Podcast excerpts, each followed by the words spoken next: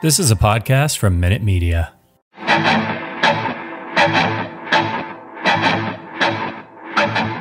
Welcome to the Arrowhead Addict Podcast. Please welcome your hosts, Patrick Allen and Matt Verderame.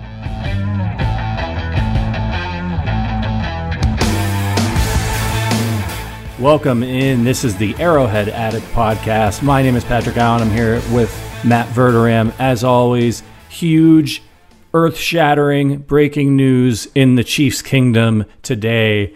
The Chiefs have released former number one overall pick Eric Fisher and future Hall of Famer Mitchell Schwartz on the right side. Big, big news. Everybody's talking about it on Twitter. A lot of good information out there, a lot of bad information out there. A lot of people who don't know what they're talking about. Let's let's set the record straight, and there's nobody better to do that for you than our own Matt Verderame. Matt, this move clears 18 million in cap for the Chiefs. Did you see this coming? What are your initial reactions?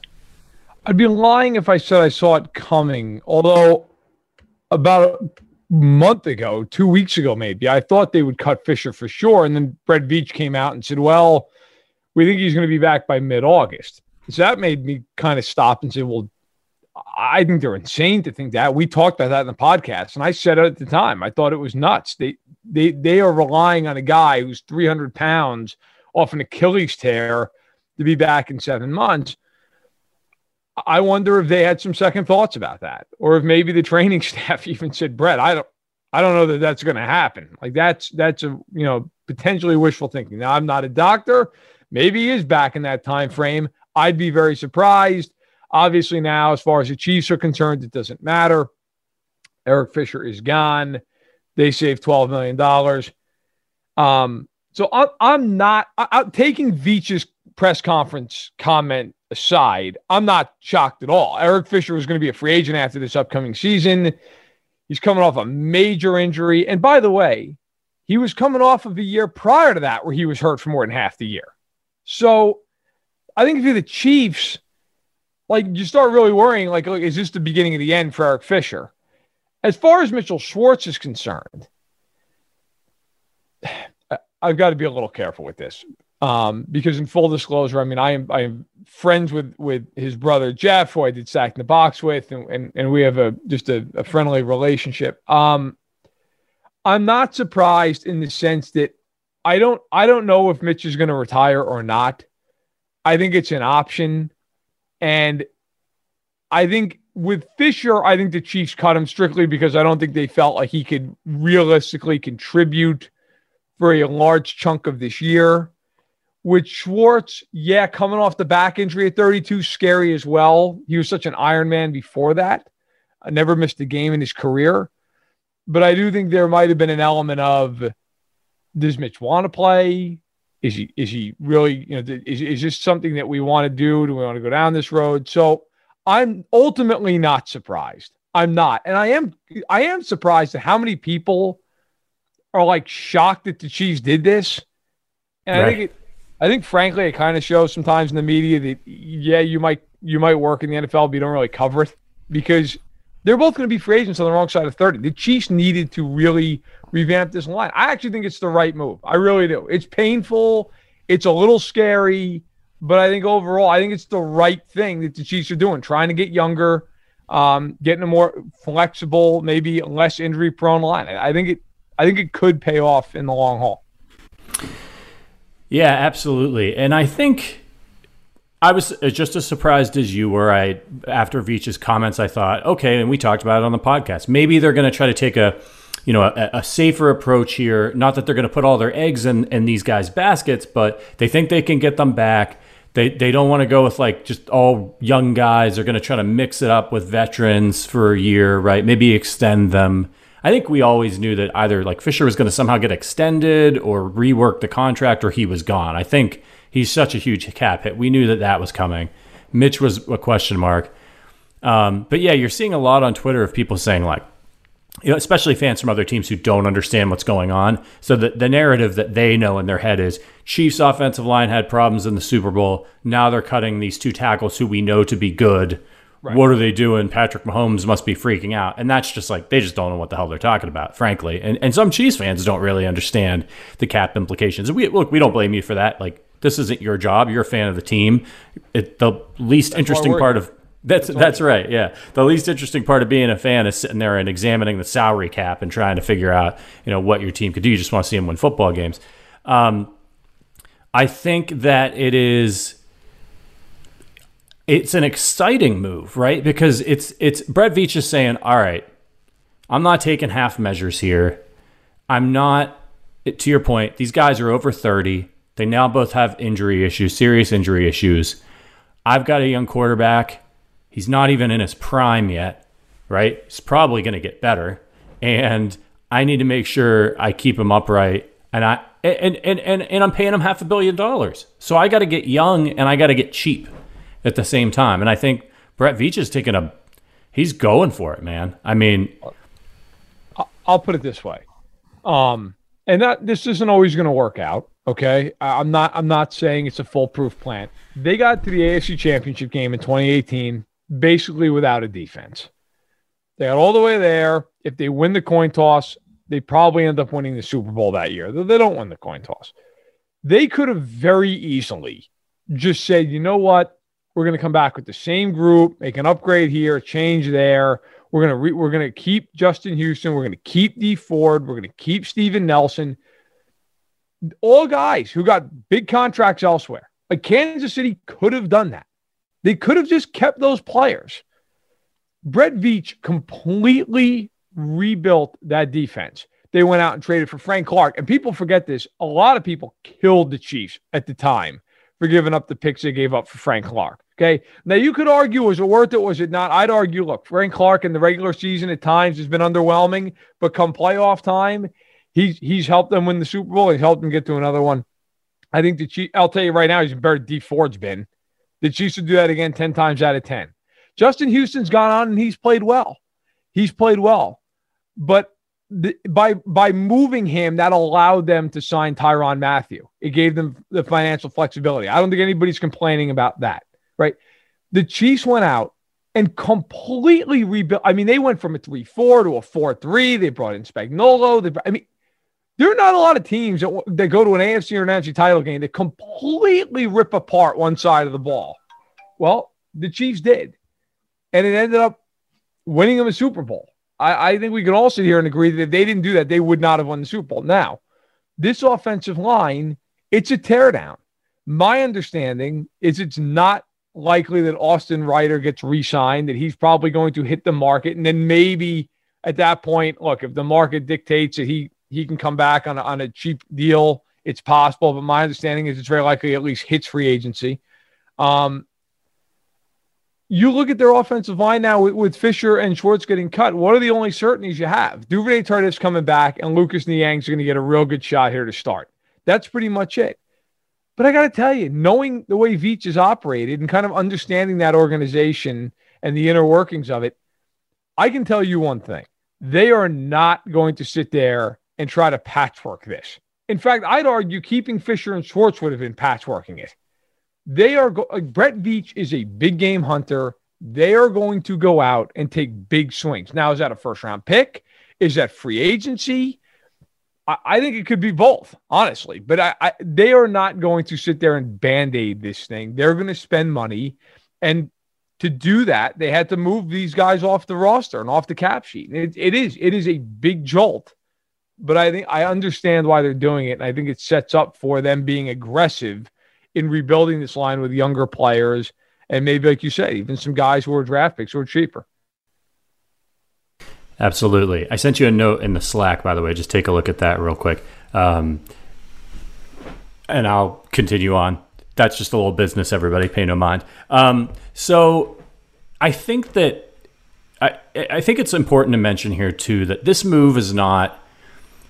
It doesn't have anything to do with the play of Eric Fisher or Mitchell Schwartz, right? Uh, It's these these two when they're on the field are uh, you know Fisher is is is, is very good tackle and and Schwartz is all world when he's when he's healthy and on the field. Um, the Chiefs did not lose the Super Bowl because Eric Fisher and Mitchell Schwartz didn't play well. They lost the Super Bowl because they weren't there. It was a big part of the problem here. And um, so, you know, these guys, if they can get healthy, uh, if they do want to come back, uh, if Mitch wants to come back and play, Eric Fisher, you know, he's still got probably a couple years left if he can get healthy. You know, they'll be able to find homes if, if they're healthy and they can get on the field.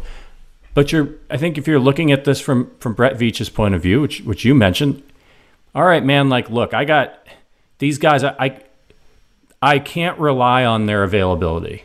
I know I can rely on their play, but I can't rely on their availability right now. And the fact that they are good players and that they are veterans, even if you want to restructure a deal or bring them back, they're just going to command a little bit more money, right? And he's got he has to he has to do this cap kung fu over the next 10 years to pay Patrick Mahomes to to surround him by big stars and he has to draft well, bring in good players. And that's that's part of this. I don't get don't let it get lost in the shuffle that like you know they're getting cut because they're not good players. That's that's not why they're not on the roster anymore. No, they're they're you're right. They're getting cut because Mitchell Schwartz is 32 years old, coming off a back injury, and and maybe maybe not going to play next year. And then Eric Fisher is getting cut because he's 30 years old, coming off a torn Achilles tendon. That, that's why they're getting cut. And the Chiefs are never going to extend either one of these guys. I don't, I don't think Schwartz, even if he were to come back, I don't think he would have played past his contract. And Fisher, I don't know if the Chiefs would have had the money to re-sign him. So if you're the Chiefs, like you might as well move on now. Yep. They're not dumb. Like, this is an organization. Now, I get it. Everybody's got a bad taste in their mouth because it's a Super Bowl. Guys, they, they've gotten to the Super Bowl the last two years and won one of them. They they know what they're doing.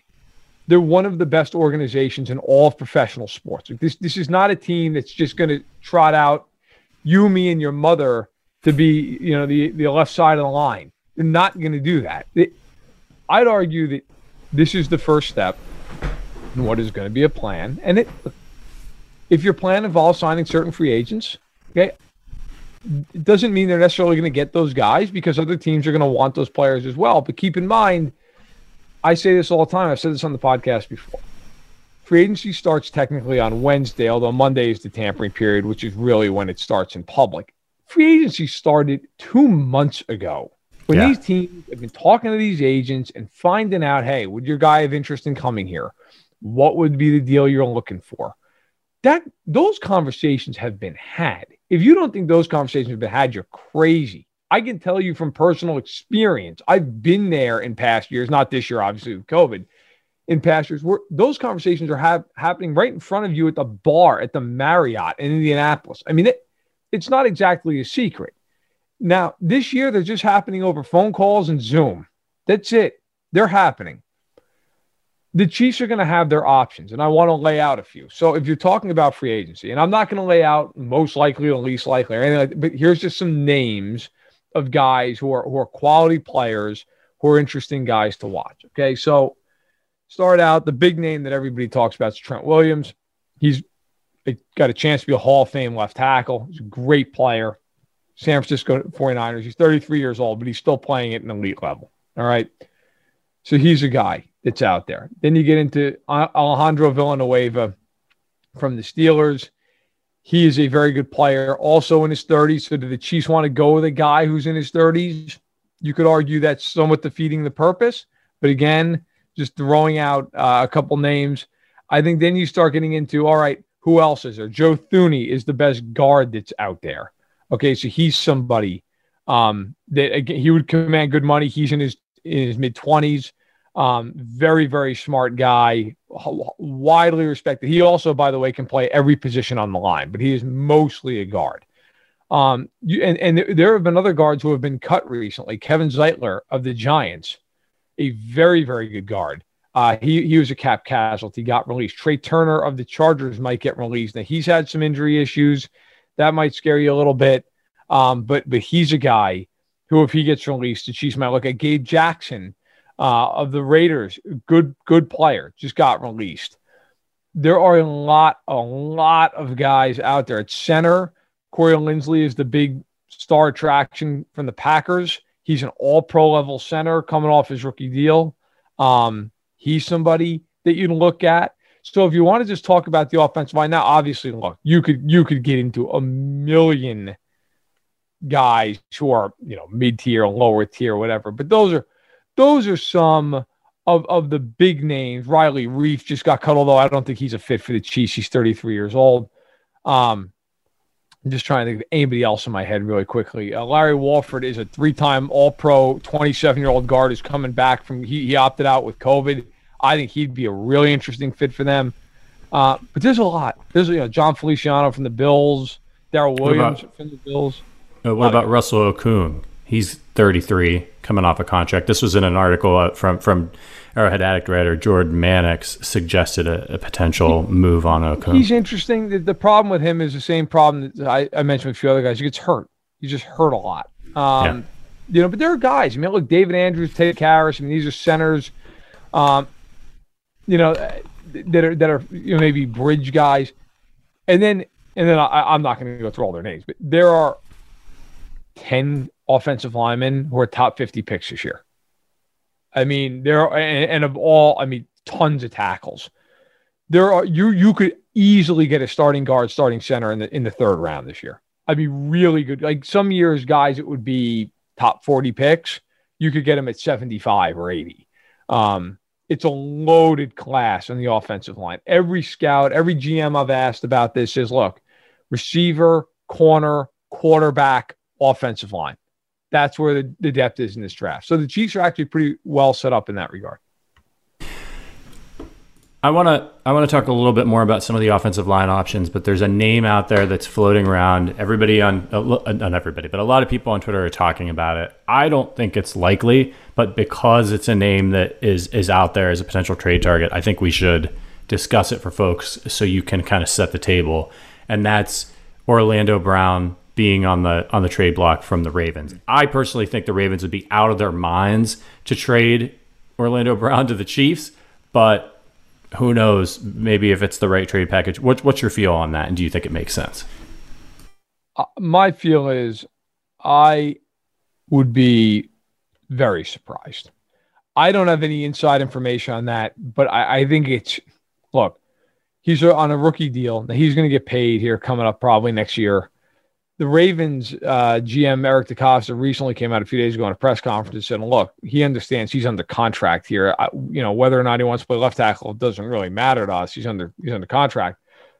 I do not think the Ravens are looking to trade him.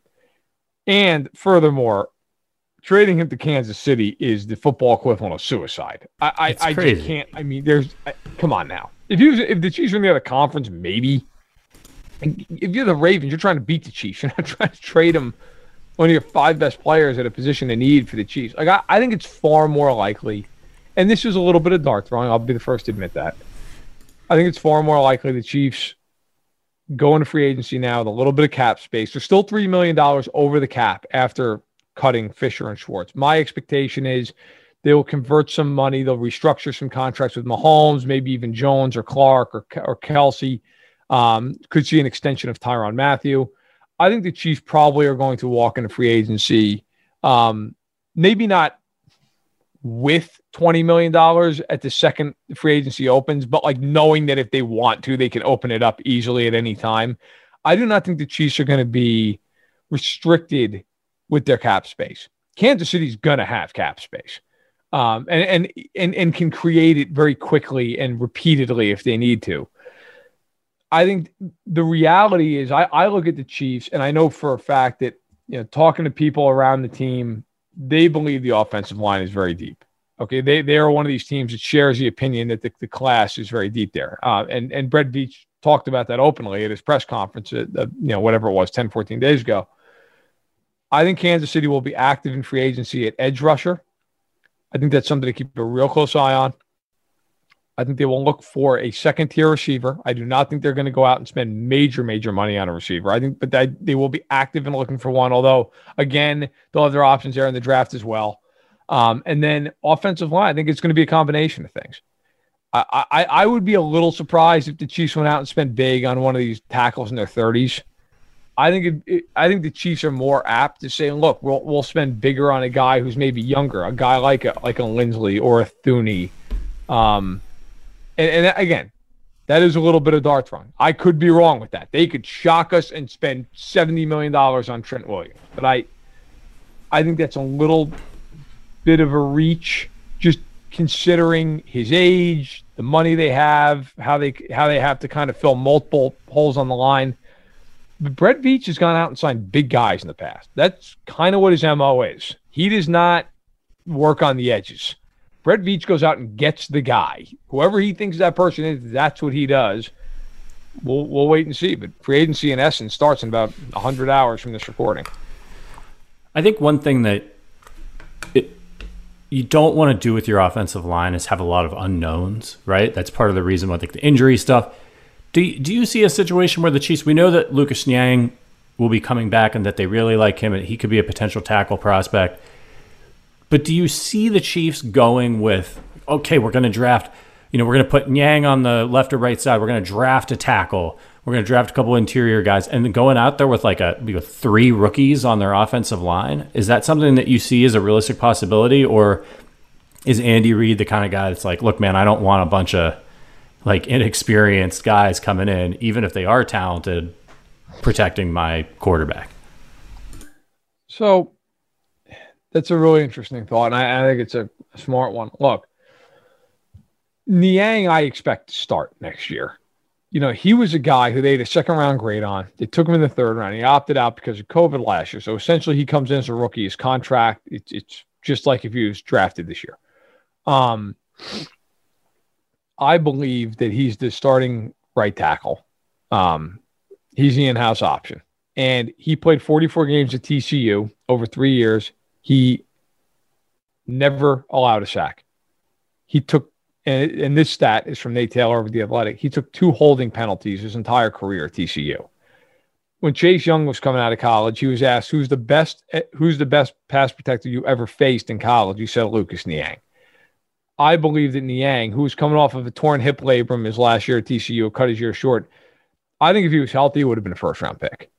Um, so I believe that he and Duvernay Tardif are going to be the right side of the line.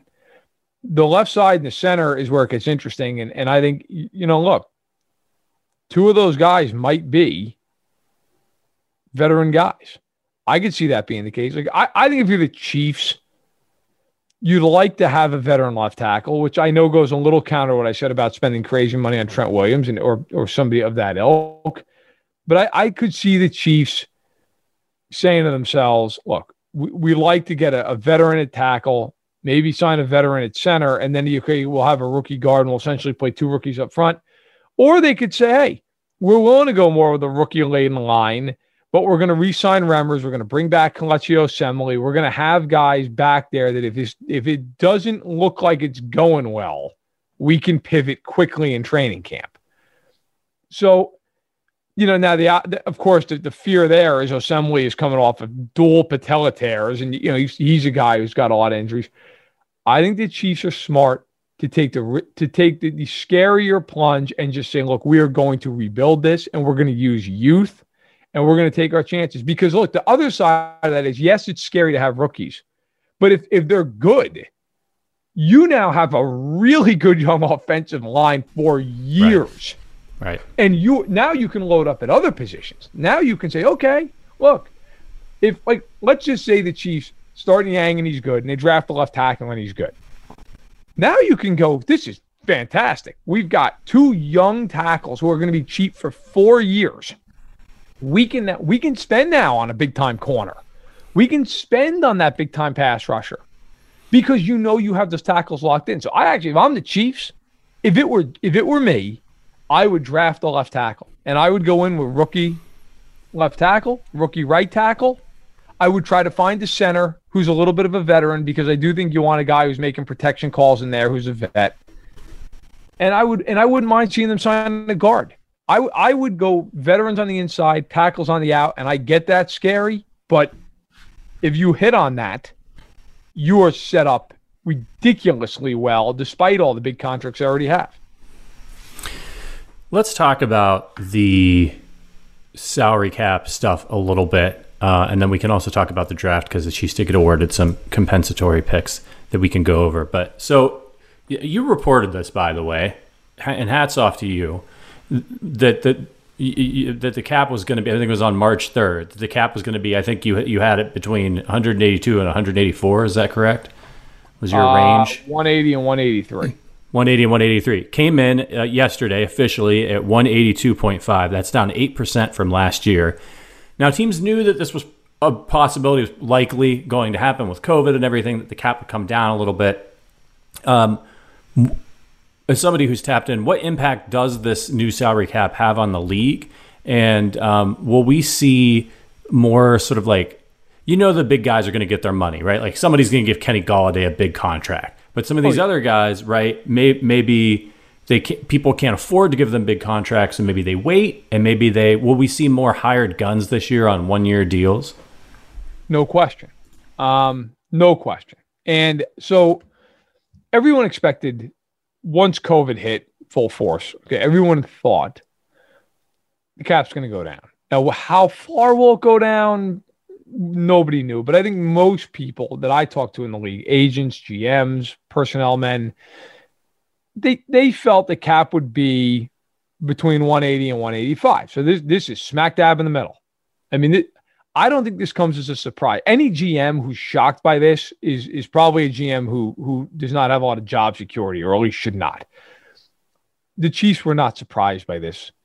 Um, most teams weren't. Now, where it does matter is when you get to free agency here. And the Chiefs now with these moves actually kind of flip positions because before before this morning they were 20 million over the cap if they restructure Mahomes' deal, they save 17 million. All right. They can they can do a lot. sorry, I want to I want to interrupt you there. Can, can you explain to, to, everybody who may not be familiar with the cap stuff? When you say yeah. restructure Patrick's sure. deal, you you, you mean uh, converting his base salary into a, into a bonus, right? And how does that work? And how does that yeah. make things better? So there's a lot of ways you can do it, but essentially what they would do with him, he has really big roster bonuses, and all roster bonuses is essentially what it sounds like. If you're on the roster, you get a bonus. I don't have his contract number right in front of me, but his, his roster bonus is astronomical. It's like 20 some odd million dollars. Okay. What you can do is you can take that money and you can say, okay, we're going to turn that money. This is a little convoluted, but essentially you can take the money and you can say now it's going to be part of his base salary. And then once it's technically part of his base, then you can say, all right, now we're going to turn it in to a signing bonus. We're going to spread that out over as many as many as five years. And when you spread that money out, you're lessening your cap hit. And now you're adding to future cap hits, but you're lessening the current one.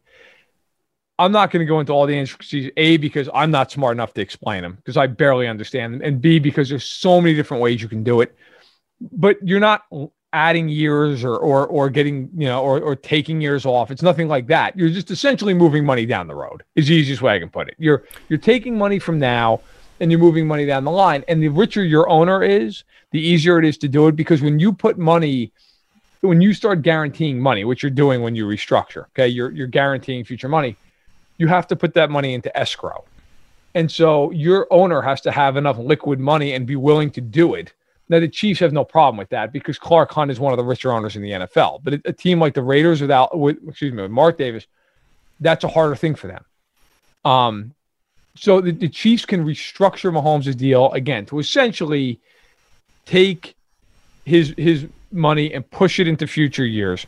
They can save 17 million. They can do that with a variety of contracts, by the way, they have right now. They could do it with Chris Jones, Frank Clark, Tyreek Hill, Travis Kelce, but Mahomes is the biggest bang for their buck. And that's so, and that's good for the player, right? Because when you convert it into that bonus, that money's guaranteed now. Yes, they're going to they're going to get not to cut you and, and, and and that's what the dead money stuff is. Like when somebody yes. like wait, they, the Chiefs just finished paying off Eric Berry, right? Correct. And and he had Correct. he was still against the cap, and so that's what happened. So there's a risk to it, but it does open up money now. And with somebody like Mahomes, as opposed to somebody like Eric Berry, you, you like he, he's going to be here. So yeah, the Chiefs you know, don't care because he's right. He's going to be there for the whole life of the contract and then some. So that that's all that is. And so look here, I'll just give a scenario. The Chiefs are three million over the cap. Let's say tomorrow Brett Veach wakes up and he restructures Mahomes. Now they're 14 million under. Okay. And then they extend Tyrann Mathieu, And that, that's a little bit of guesswork because it depends what the contract to be. But let's say that that moves money down the road, which it certainly would. It's just a question of how much. Those two moves alone could get the Chiefs to where they have 25 million in cap space. Well, if Kansas City has 25 million dollars in cap space, that's a that's a huge change, obviously, from being 20 million over when we all woke up this morning. Um, you know, right now, for an example, there are only one, two, three, four, five, six, seven, eight, nine teams with $25 million in cap space. So the Chiefs could very, very rapidly be a, a, big player in free agency if they want to be, because next year's cap with the new with the new CBA and and the new uh, TV deal, that, that's going to explode. I think most people think that the cap next year will be well over $200 million. And if it is, Kansas City's in phenomenal shape. Kansas City would have a ton of money to go out and spend. And so, like, I think overall for the Chiefs, um, they're not in a bad spot now financially. Kansas City actually has a lot of flexibility to do what they need to do. Um, and again, like I, I, think this is where it gets interesting with the Chiefs now. Does, does Veach is he a little bit judicious and say, well, look, we we feel like the draft is really strong at offensive line. Um, I, I, I know that's a, a position that that they do like in the draft. Like maybe they look at this and say, hey, we're willing to take a chance. Or maybe Veach says, you know what, we cut Fisher and Schwartz not because of their ages, but because of the injuries, and we'll go out and sign Trent Williams and we'll pay him 60 million over four years. I mean, maybe they do that. Maybe I'm wrong. Maybe they maybe they go for it, or maybe they sign Alejandro Villanueva to a you know a two-year, 24 million dollar deal or something like that. That's possible. All options are on the table. You'd be a fool to say they're not. I, I think it's just a question of how do the Chiefs want to allocate their money, how many years do they want to be into some of these guys, and how willing are they to roll the dice. I mean, look, Patrick Mahomes is the franchise you've got to protect him. So whatever they think the best option is, is what they have to do, and I'm sure it's what they will do. And so I think we could, uh, uh, to your point, we'll see some guys maybe that, you know, like we said, a guy like Kenny Golladay, like he's gonna get he's gonna get paid um, because of his age and his skill level. But there may be some people who are like looking at that TV money that's going to be coming, that are looking at that race salary cap, and like they're getting maybe like a good deal, but not a deal like what is there as far as a lure with like just for the receiver position for example maybe you're a guy who's like a, you know you're like a mid-tier free agent you're still young you're in your mid-20s you're hitting the market this year and maybe you're like you know what man maybe i should go to kansas city for a year get a nice little paycheck for one year play with patrick mahomes sign a one-year deal bet on myself and then next year i'm going to hit the market and i'm going to be a top tier free agent and all the contracts are going to be higher. Is that something that we could see benefiting the Chiefs, particularly on the offensive side of the ball? Yeah. Yes. I think with free agency, and you actually asked me, so we kind of got, I went off on a different side of the, the topic, but I think what you're going to see in free agency, stars are going to get paid because they always get paid. I've talked to a, a litany of agents on this, probably a dozen at this point, if not even more. And everyone agrees stars are going to get paid. The second tier guys are going to take a bath because there's just no money. There's no money out there. And now the Chiefs, being one of the bigger players in free agency, if they want to be, are going to have the ability to go, hey, we'll give you a one year deal. We'll sweeten the pot for you. And then next year you can hit the market. And the nice thing for the Chiefs is if, if let's just say they sign, I don't know, AJ Green on a one year deal. You know, I, I think AJ Green's days are behind him, but it, it, it did that. And AJ Green shocked everybody and had 1,200 yards and 10 touchdowns. Just had a, a fountain of youth type of year and a great year. Now the Chiefs have the eh, control of his rights. Like if they want every, you know, if they want to tag somebody, now that I don't think they'd be tagging AJ Green. But the point is, you sign a one-year deal, you get the right to be able to do that with any player. Like I'll, I'll give actually, I'll give a much better example. Bud Dupree. Some people you talk to in the league think he's still going to get, you know, four and 60. Other people think he's going to have to prove that he's healthy on a one year deal. Let's say the Chiefs are the team, they bring him in one year, $10 million. And Bud Dupree has an all pro type year, the, the kind of year he's having last year before he tore his ACL. That's the kind of guy that Chiefs would go, we'll franchise him. Like, well, we'll just keep him. You know, I, I think that is where it is advantageous to be able to have those one year deals. And for receivers, as you mentioned, especially, look, the receivers are really interesting to watch. I know I've said this before, but it bears repeating. It's a loaded draft class at receiver. again, another class that my understanding is Kansas City, among many other teams, believe it's a very deep class there. It's also the deepest free agency pool as well by a position. Okay. You were talking about, yeah, Kenny Golladay is the is the big prize. I, I would be kind of surprised the Chiefs went that big. There's Juju Smith Schuster. There's Corey Davis. There's Marvin Jones. There's Will Fuller. Uh, there's there's again AJ Green, Larry Fitzgerald, T.Y. Hilton, some of the older guys. I think Fitzgerald's not going anywhere. Hilton could. Um, there Nelson Agholor is another guy who's out there. Obviously, Sammy Watkins, Demarcus Robinson. The list goes on and on. And I mean, there are, I'm sure I'm just even forgetting a few guys. Josh Reynolds of the Rams, another guy. There's so many receivers. Emmanuel Sanders just got cut by the Saints. There's so many options that you're going to have a few guys like a Golladay, maybe a few others get signed quickly. But then there's going to be a glut of receivers with teams knowing that the rookie class is really good, knowing they could get a cheap guy for three or four years. There are going to be guys absolutely who are going to be their agents are going to be calling the Chiefs, going, "Hey, look, my guy's looking at a one year deal at this point. We'd love it if he'd play with Patrick Mahomes, because it's not just the Mahomes factor. If you're a receiver and you go there, okay, you're never seeing the number one corner on the other team ever. Right. Ever. You're not going to be double teamed. You're not going to you're not going to be the focal point. Like let's say they sign Marvin Jones. Marvin Jones is a really good player.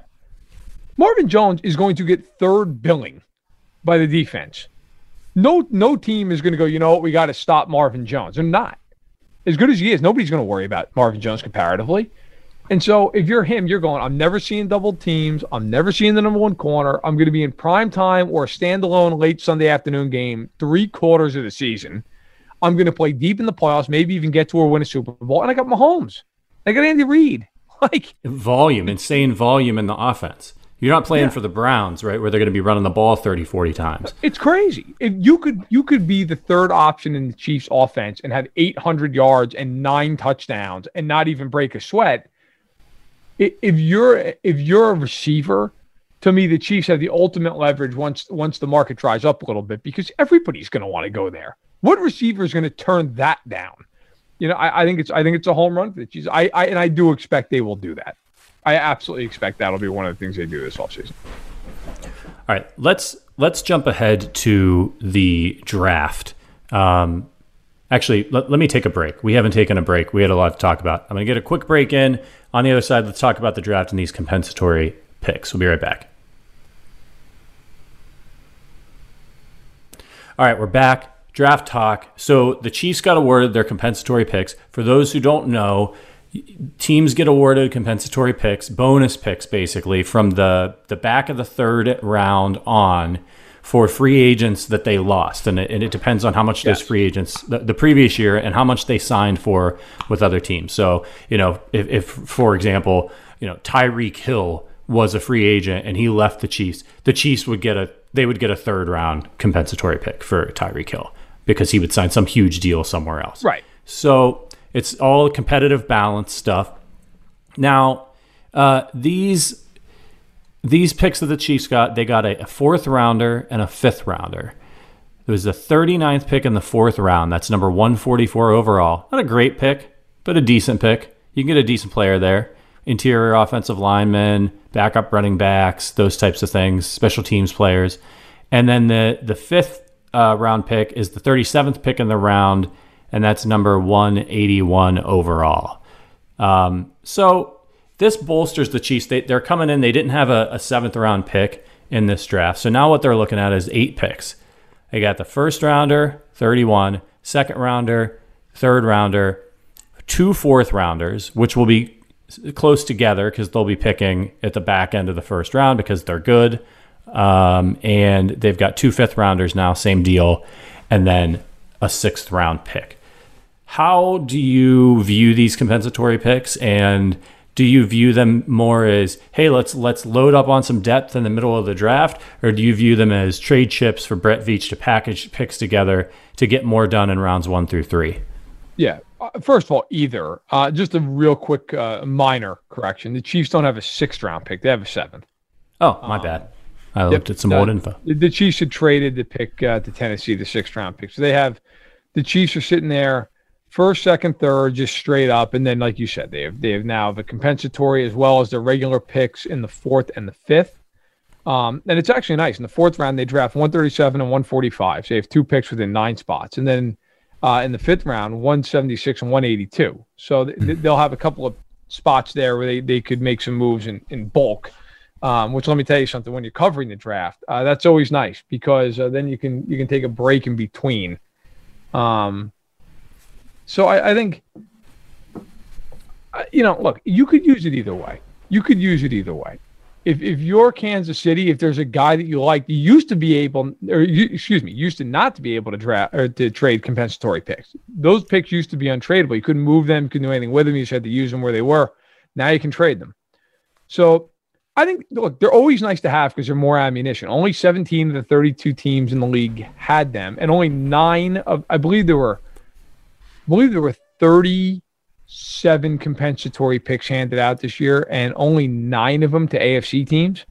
So, not not bad for Kansas City. Um, I think they might use them to move up, move around the board. The Chiefs have always moved around. They've been under Veach. They've done a little bit of both, right? Like they've moved back. We've seen them do that. They moved back the year they drafted Chris Jones, um, and they've moved up and they moved up when they drafted Mecole Hardman. I believe they moved up for him. Obviously with Mahomes, now Dorsey was the GM there, but Veach is in the building. They moved way up. So I expect that the Chiefs will move around the draft. That's typically what they do, and I think those picks will be used to to probably maneuver a little bit.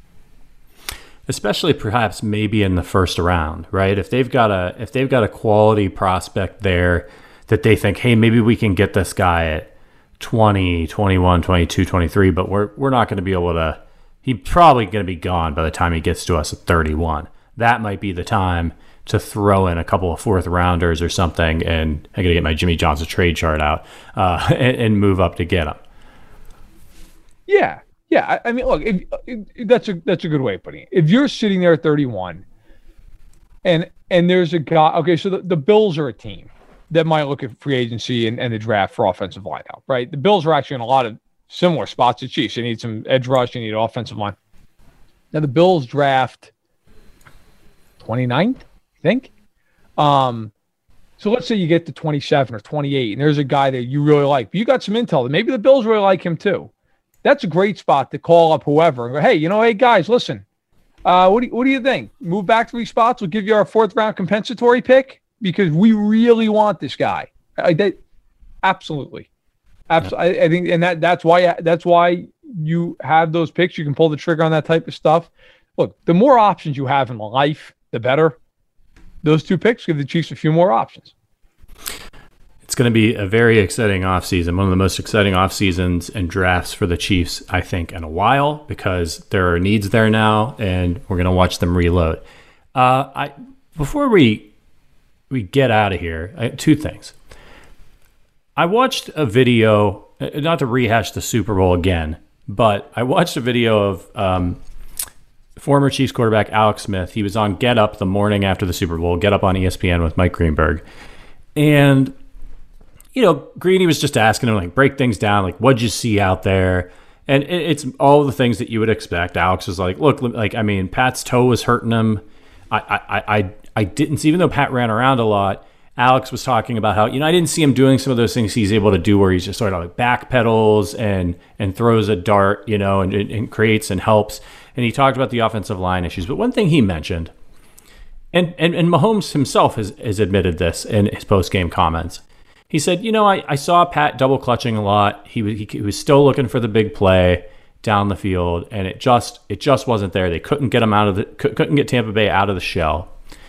And Mahomes said after the game, yeah, I've got to take what the defense gives me. He he rightfully critiqued his own his own game, even though not everything was his fault. And so I wanted to ask you your thoughts on this, Matt. What impact will the Super Bowl ha- loss have on Patrick Mahomes and the offense? And do you think it's going to make Mahomes and the offense better?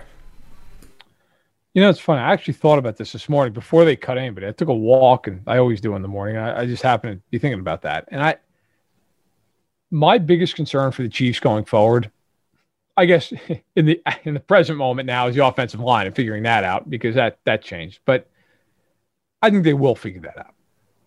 It's how do they bounce back from that? Because they didn't just lose in that game, they got hammered and they got embarrassed. They didn't score a touchdown. They were humiliated. You know, I think the enduring image of that Super Bowl for me is Antoine Winfield throwing up the peace sign at Tyreek Hill, who's just on the ground defeated. That picture says it all. And by the way, I have no problem with Antoine Winfield doing it because Hill does it to guys all the time. You're going to do it. You got to be able to take it. Um, how the Chiefs bounce back from that emotionally is my biggest question. I'm not worried about guys. I'm not worried about guys um, like Mahomes and Kelce and Mathieu. They will have the right mindset because that's just who they are. It's what makes them who they are. But as a collective, do they lose a little bit of their swagger? Do they lose a little bit of that because you know because you, you go through you go through something that is from a football perspective catastrophic, right? I I think for Mahomes, as long as they can block, he'll be Mahomes. He'll come out and throw for 4,800 yards and 40 touchdowns. And that, look, in the end, if I had to guess, because of the leadership they have. This is where I think the Reids, the Bieniemys, the Spagnuolos, this is where they earn their money beyond the X's and O's. I don't think Bieniemy will allow them to change who they are. And I don't think Reid will allow that to happen. Same with Steve Spagnuolo.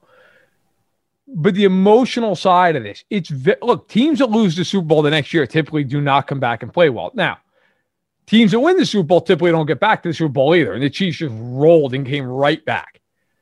If you said to me, Mahomes, same guy, yeah, I think he probably is. Um, but I, I don't think this is the worst thing that they're turning over a little bit of this roster. Look, they ran it back last year. They had an unusually low amount of turnover, and it worked until it didn't. I think the Chiefs, look, this is largely going to be the same team. Anthony Sherman has retired. Okay. They're going to lose their tackles. Breeland probably walks. But a lot of this team, the core of this team is going to be here. But I don't think it's the worst thing adding some new blood. But I, I am curious to see emotionally how does this team bounce back from what was the worst loss it's ever had under Andy Reid? And it's not by a close margin. Do you think sometimes some of the games that stand out to me from last year that I really enjoyed watching the Chiefs offense play were the it was the Houston game and the Buffalo game, the first one. The way that the Chiefs ran the football and, and just moved down the field and ate up huge chunks of clock. Look, we know they're never. They're always going to. Mahomes is always going to be big game hunting. He's going to be taking big shots down the field. That's who he is. But we also know that when the Chiefs are able to run the ball and when they are and they, when they do take the defense, what the defense gives them, they're pretty much unbeatable. There's just nothing you can do. Do you think that we see more of an emphasis on that just a little bit to be like because I thought we started seeing it last year, right? Where it was like they had some games where it was like, yeah, you want to you want to play us this way, we can beat you that way. But I, we didn't see it consistently. I'm just curious your thoughts on that. So I get what you're saying, but I don't think they're ever going to play like that. Not consistently. Every once in a while, sure. Um, but not not consistently because that's just not who they are. Like they they want to throw the ball. And I, I keep using the term I go back to the Super Bowl, earned arrogance. I think Kansas City in that game really felt like their offensive line is really beat up. They got a great front. Screw them. We're going to throw the ball anyway. We don't care. And we're going to go deep and we're going to take our shots into hell with Tampa Bay. And the Buccaneers, basically in that game, said, jam it up you, you know where. We're going to come after you all night. We're going to get to you. And they did it. The Chiefs' arrogance got to them in that game. They just felt like we can just run deep routes all game long. I mean, go watch the film. Actually, please don't watch the film. Okay. I, I've done it for you. They ran deep routes all night. They never adjusted. They just felt like we have Mahomes. We're just going to throw the ball. We got, yeah, and maybe if a couple balls don't bounce off hands, maybe it would have been a different outcome. I doubt it. I don't think they would have held up in protection, but um, I think they'll do that running stuff in spots but that's just not like in the end. And I would use the Bills game as an example, right? The first time they played, they ran for like 245 yards. They played the Bills again. The Bills played the same defense, and the Chiefs barely ran the ball. Reid was like, "No, I don't care. We're going to just throw short." Now it worked both ways against Buffalo. The Chiefs just just carved them up. Didn't matter. I think they should do that more often, but it's not who Andy is, and it's hard to complain. They almost never lose, but yeah, listen, this this offseason is going to boil down to one thing. They can win with their defense as it is. They can. I promise you even with the, the lack of edge rush at times, because of the way Spagnuolo plays, they'll always blitz enough to get some pressure and do some things. But the the way they block, that's it. And that's not just because of the Fisher and Schwartz releases, right? That but the reality is they need to be able to block. If they fix this offensive line and it's a good unit, I, I would pick them to be the runaway favorite to win the Super Bowl because they were until their offensive line got beat to hell last year, and they still got there. But they need to fix the line, and Veach knows it.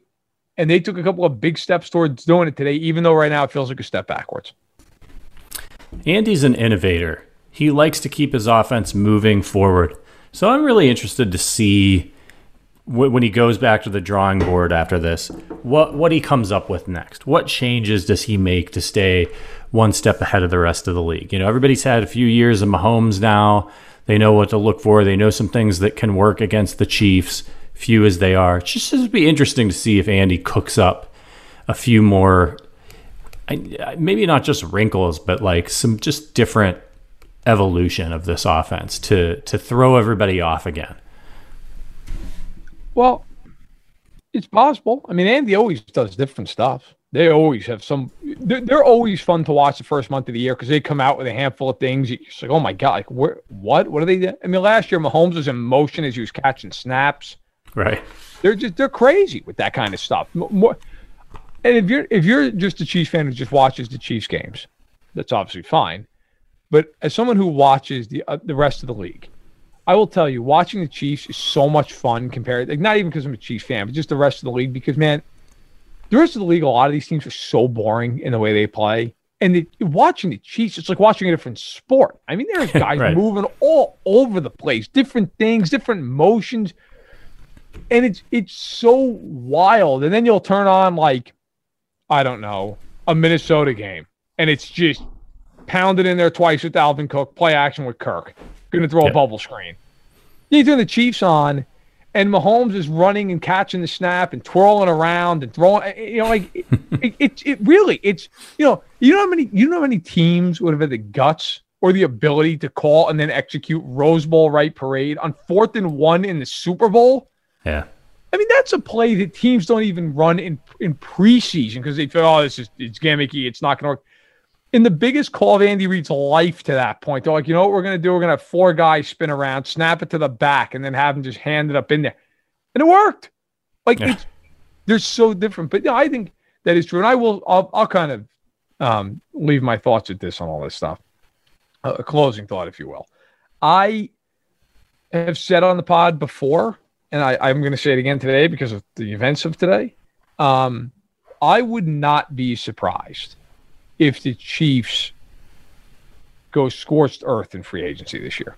And I said that way back when they were way over the cap. It's just a feeling. I could be wrong. It's not an insider thing. It's just a gut. I just wonder with the Chiefs if they're going to open up a lot of space over the next couple days, and then as they have to moving forward, and they just say we're going to sign a lot of guys to a bunch of one-year deals, but we're going to go out, we're going to get another receiver, we're going to get another edge rusher, we're going to get a corner. We're going to bring in a tackle and a guard. And we're just going to load up. And maybe a couple of those guys are on multi year deals so we can push the money into 2022.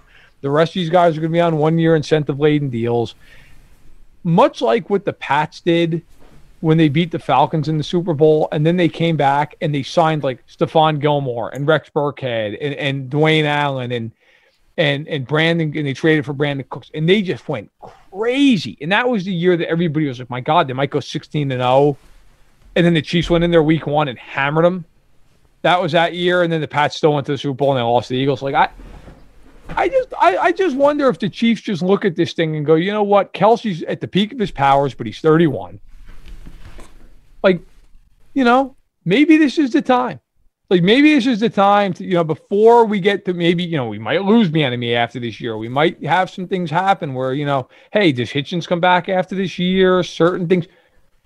Again, it's a total gut feeling. I just I, I, I just wonder if the Chiefs are going to be a lot more aggressive in free agency than people expect at a multitude of positions.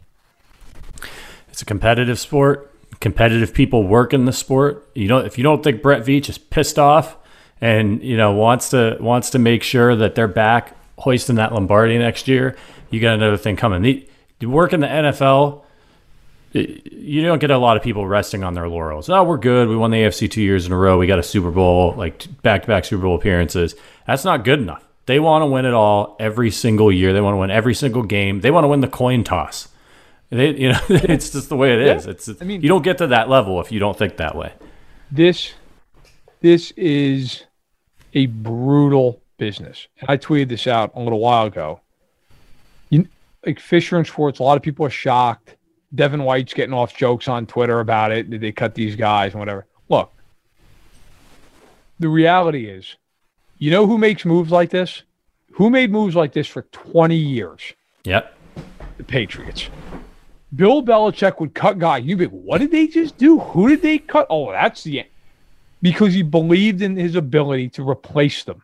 And sometimes Bill Belichick was right and sometimes he was wrong. But he had Tom Brady and he had himself, and they had a core of seven or eight guys who they revolved the team around. I mean, they did this all the time.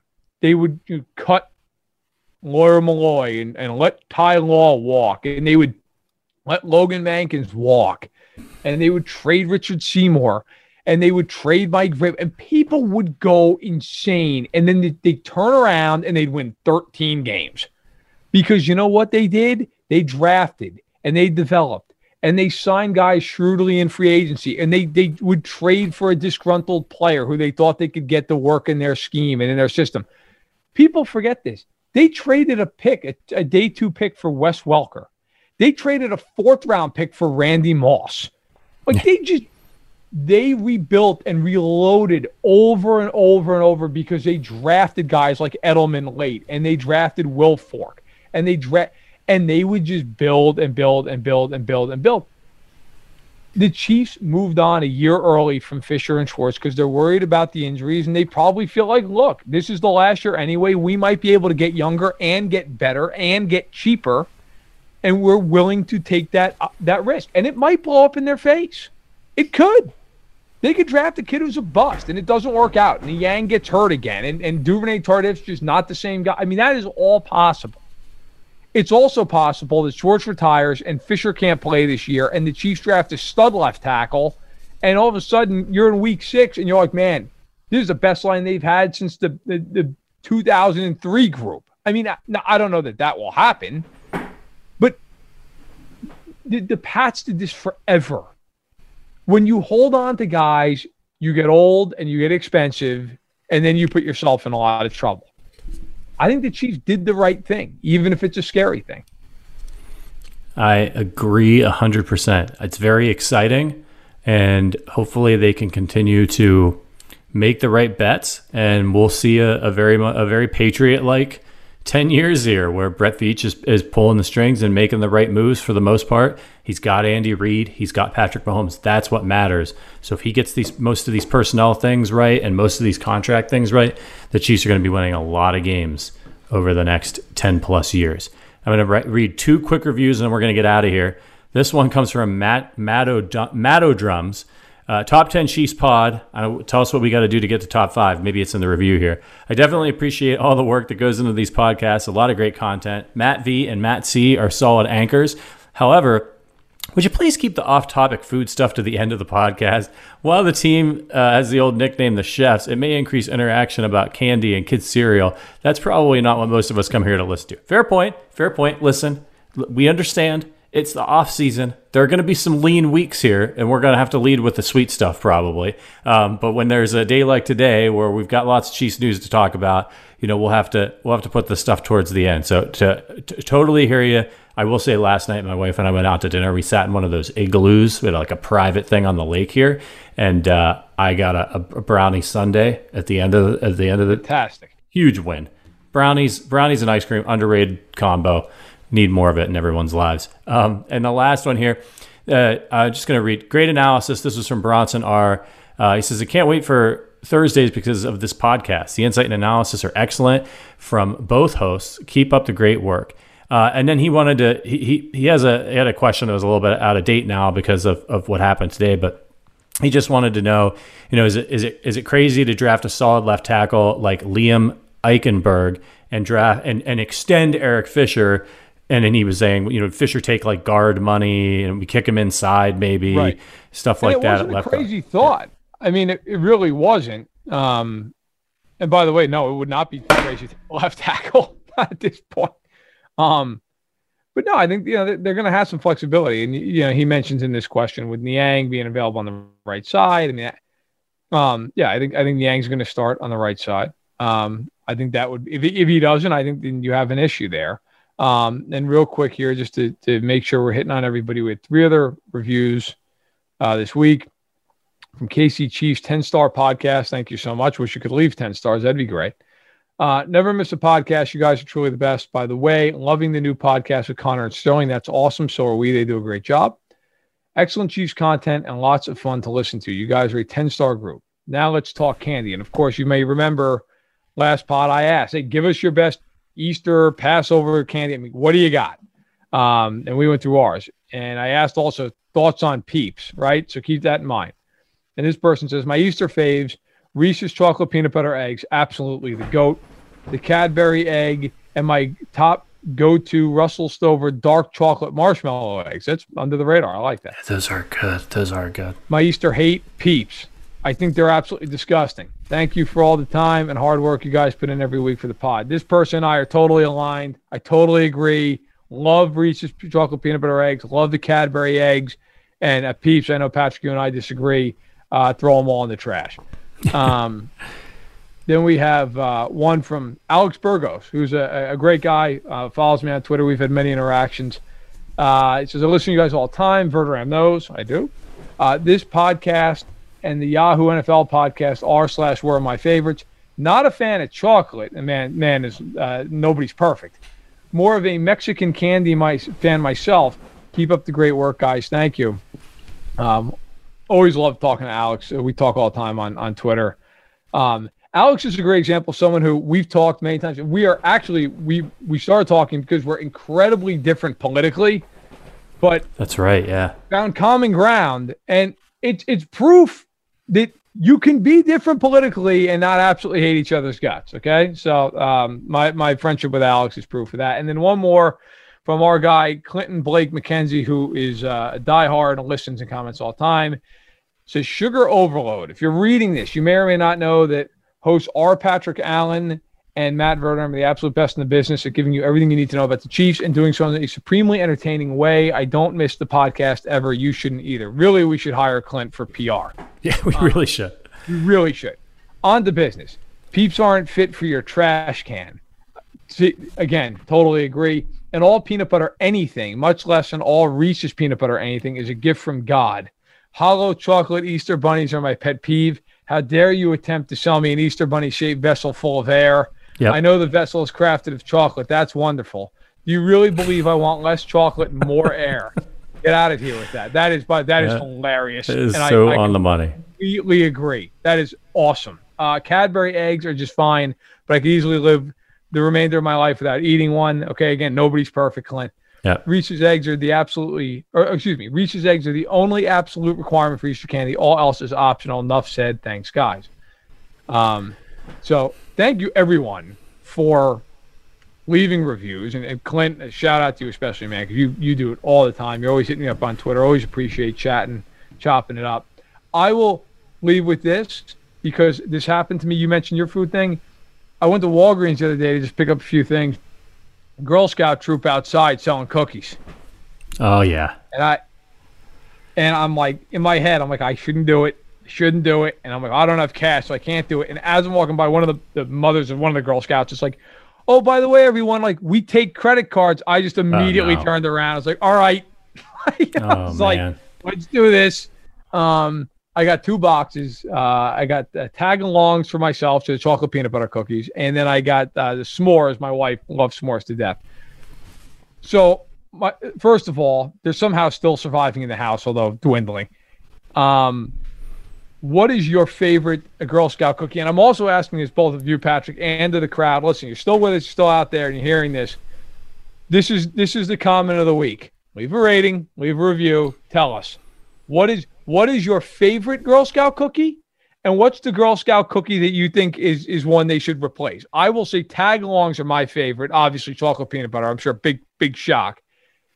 I, I think the shortbread cookie just a waste of time. I can get a shortbread cookie anytime. Fine cookie. I can get it whenever. Give Yeah. me something else. So that's that's where I stand. I want your thoughts and thoughts in the masses. I, I'm I'm ahead. I, I'm right with you on this Girl Scout thing. Shortbread cookies. All right, get out of here. Uh, whatever, fine. Like it's this when you're looking at the when you're looking at the offerings from from the Girl Scouts, and you've got Thin Mints and Tagalongs. Like who's buying the short? Who's like, you know what? A serial killer. Yeah, like now if the, now listen, don't get me wrong. If that Girl Scout's standing out there and all she's got left are the shortbread cookies, I'm buying a box. It is right? what it is. Yeah. right? Uh, so you know, support the organization um, and, and support sugar, but like tagalongs, I, I, they're they're just they're so absolutely incredible. the The amount of peanut butter that they put in there is great, and then you got that that there's that crunchy part. You can kind of like bite down. You know, you get through the peanut butter, then you get that crunchy. Oh God, it's it's it's absolutely incredible. It reminds me a little bit of a the texture you get when you take the top off an Oreo and you're eating the, you're eating the the cream first. Um, absolutely incredible. Love some Girl Scout cookies. I, I I'm excited for Visa or Mastercard or whoever your creditors are because they probably just financed a new private jet for the executives. Yeah. that's great. Bad for you, but great for them. Um, yeah, it. Let us know your Girl Scout cookie go tos. Are you one of these people that put? You know, there's some things people do. They put the Thin Mints in the freezer. Like that's a whole other thing. box of Thin Mints, I would have put them in the freezer. Yes. Yeah, I never yeah. did that, and then I did it like a handful of years ago because I'd seen so many people talk about it, and then I just immediately was like, "This is the right decision long term." Can you believe the Girl Scouts are taking credit cards now? Hey, capitalism, man. Just- If if if the Girl Scout, I don't know what it is, association or whatever whatever it is, um, if if they were in charge of the country's finances, we'd balance the budget in like an hour. Okay, Yeah. I firmly believe that. There is no. I won't stop for anybody asking me for my money. Girl Scout, they, they didn't even speak. Like I would, I would have gone over a wall to get to the Girl Scout cookies. yeah. You, you walk out there, the people are asking for you know money and, and for all kinds of different worthy causes. Walk, you blow right on by them. You see that? You see that that that eight year old girl out there with her mom and dad and a box of Thin Mints. And, It's and happening. You're going into the ATM if you have to. I'll tell you right now, I will not. You know, my daughter's three and a half. Okay, Maisie. I will not make her do anything in life. Whatever she wants to play sports, cool. I'll support her, but I'm not gonna like you know foist it on her. Whatever she wants to do, I'll support her. She will be a Girl Scout. Okay, that will happen. Like, if You need one thing- access, wholesale.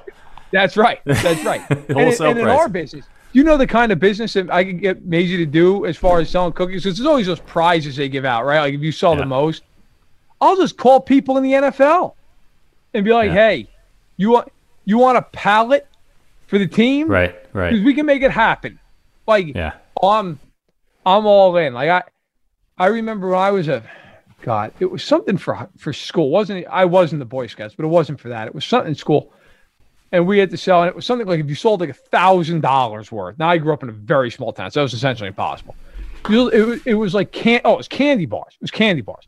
If I sold a thousand dollars worth, I got like God, like a I think it was like a stand up basketball hoop, like for your driveway, like a but like a real, like a ten foot one. Yeah. And I was like, well, there's no way. Like, I maybe could sell $100, $150. And my nana worked at a huge bank in, in New York City. And it was like, listen, just send them, like, just drive them down, give them to me. I'll, I'll. Do. She sold a thousand dollars in like two days.